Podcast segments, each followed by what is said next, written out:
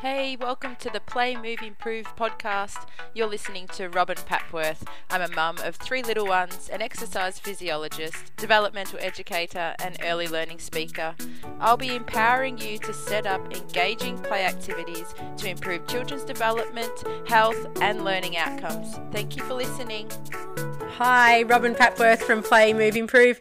Today I'm going to chat all about balance. You may have seen on my Facebook page at Play Move Improve a little snippet about balance and why it's so important for us to challenge, slightly challenge children's balance. And then today I thought, why not add a bit more into my podcast? So, balance is the ability to stay upright. We need balance to be able to walk up and down a set of stairs. We need balance to get in and out of a car without losing our balance. We need balance to be able to dodge and weave our friends friends went out in the playground we need balance to be able to stand on one foot and kick a football.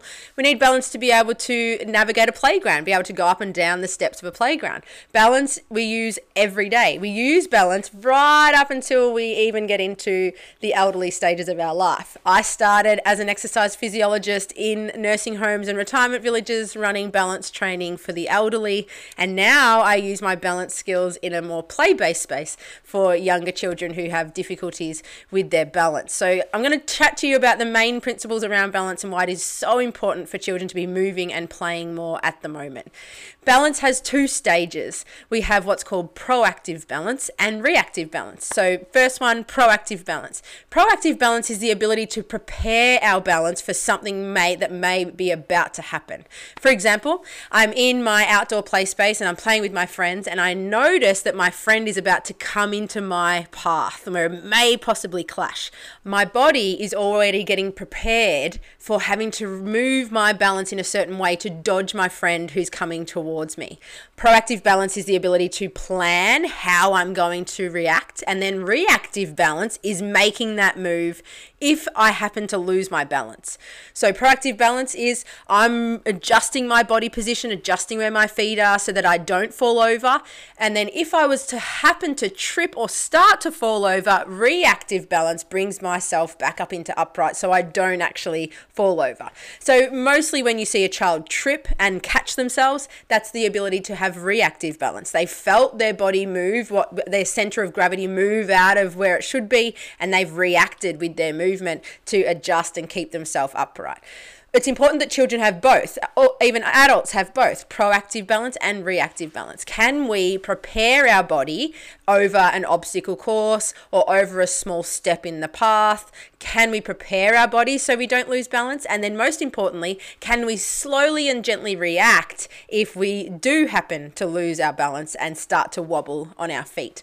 So, those two principles you can usually see in children if, for example, they get towards a step or an obstacle course, so there might be a small tire in their way, and you see that hesitation as they get towards trying to maintain their balance as they go across and then you may see children who trip over and have to, to have that delay in catching themselves back into balance. That's that reactive balance. So we look at children's development as they approach an obstacle, and we also look at children's development as they navigate up and over the obstacle. What I recommended for an amazing kinder team today is it's important that we set up a play space that has a little bit of balance challenge in it. If, for example, we set up an outdoor play space and there's no obstacles for children to dodge, for example, the pathway around where the mud kitchen is goes straight out beautifully to an obstacle course and there's nothing in the way that they have to dodge, well, then we're not really challenging children's proactive and reactive balance. Where, if, for example, from the mud kitchen on the way to their favourite obstacle course, there was a small tyre or a small log or a small stick in the way that they had to navigate over, we're adding in that balance training without them even knowing. They just think that they're running around the yard, but they're getting balance training by having small, safe obstacles in the way.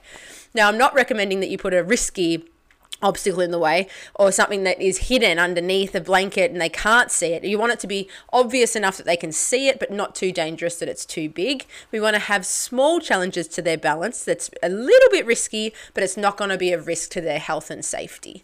So I always recommend just a small tire that they can visually see. It's very obvious that it's there in their path, and they either have to navigate it by going up and over it or they have to walk around it to navigate their environment. We're challenging their balance systems even when they're just moving from point A to point B.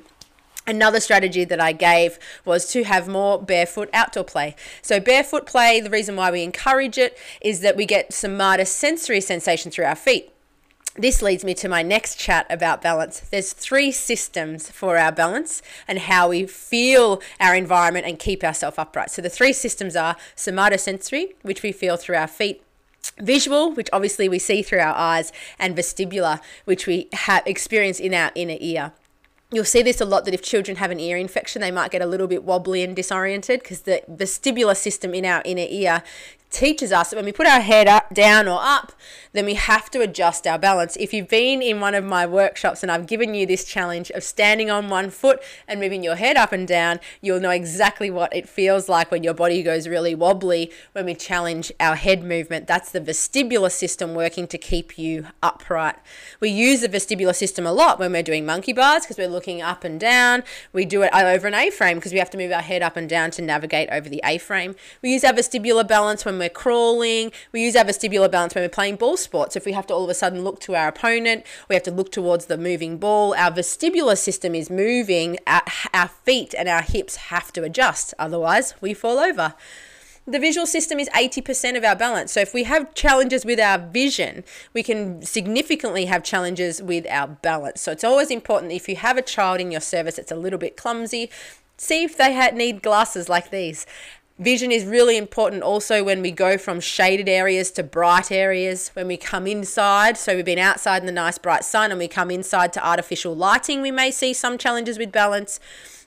We all know that when we close our eyes, our balance is challenged more. So, again, when it's a safe environment, we might be in circle time on carpet. I encourage you to stand on one foot with our eyes open and our eyes closed and challenge those other systems of our balance.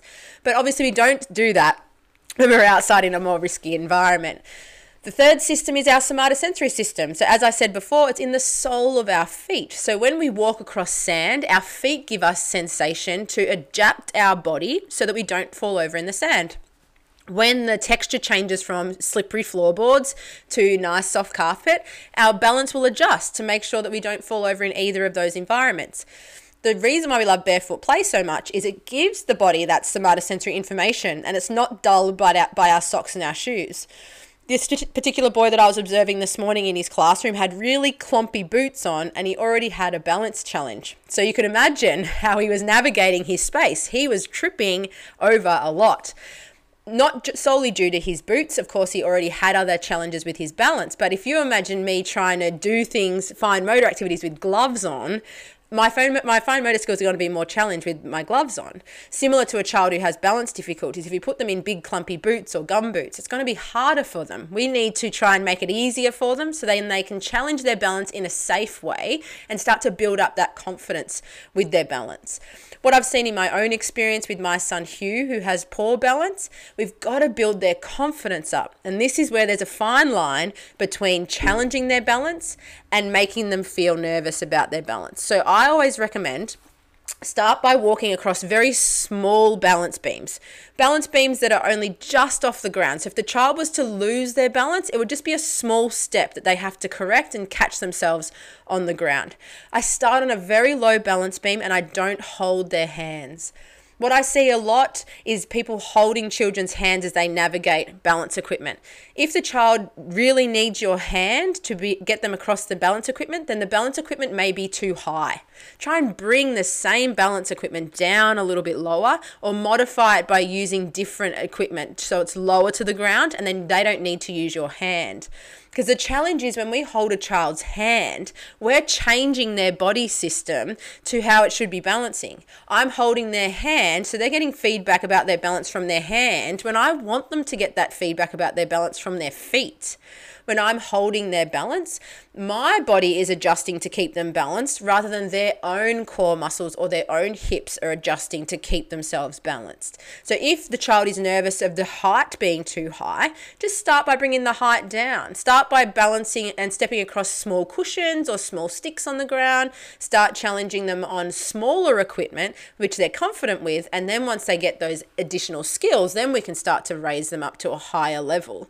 But if we keep holding their hand across the balance equipment, then it's going to become that our body is helping them balance rather than their body systems doing the work that it needs.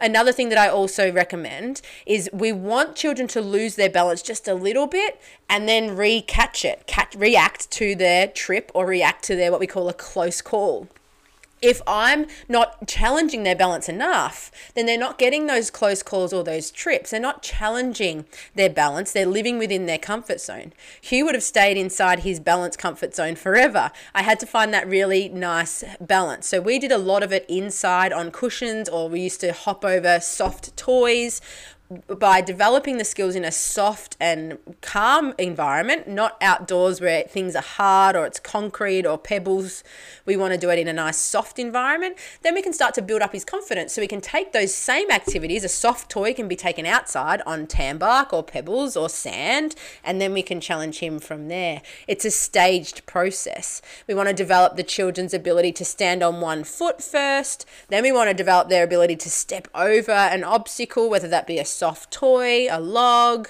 a modified balance beam, whatever you can think of. But we've got to develop their confidence first because if a child loses their confidence in their balance, and even you and I, if we lose our confidence in our balance, we take shorter, more hesitant steps. We have a slower reaction time because we're in our minds feeling nervous.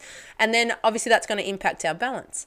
So there's a few things for you to think about all about balance two stages of balance proactive, planning to possibly lose our balance, and reactive. We've lost our balance, we've had a little trip, and we've recorrected our posture so that we stay upright. And those three systems of balance we've got our vision, our vestibular system, and our somatosensory. So or if I can hope that you can take away, let's have healthy challenges with our balance where we slowly push children out of their comfort zone, but we don't cause them any harm, of course. And then the other things that I'd love for you to try is just seeing if you can be near the child as the child is balancing, but try not to hold their hand. If you feel you have to hold their hand, just lower the challenge, bring the balance beam closer to the ground, or make them balance over soft items instead of complicated items outside. I hope you've enjoyed this episode. I hope you've got a few more tips and tricks for balance. Always continue this conversation if you need on Instagram, Facebook, or LinkedIn. I'm always here to continue to answer your questions. If you have a case study, a child in mind that you'd like to have some ideas about, feel free to let me know and we can always brainstorm some ideas on how we can help. Have a fantastic day and I'll be chatting to you soon. Bye. You have been listening to Robyn Papworth, exercise physiologist, developmental educator, speaker, author, mum of three from Play, Move, Improve. If you have enjoyed our content, please leave a review on iTunes, Spotify, or on our website playmoveimprove.com.au. Have a great day.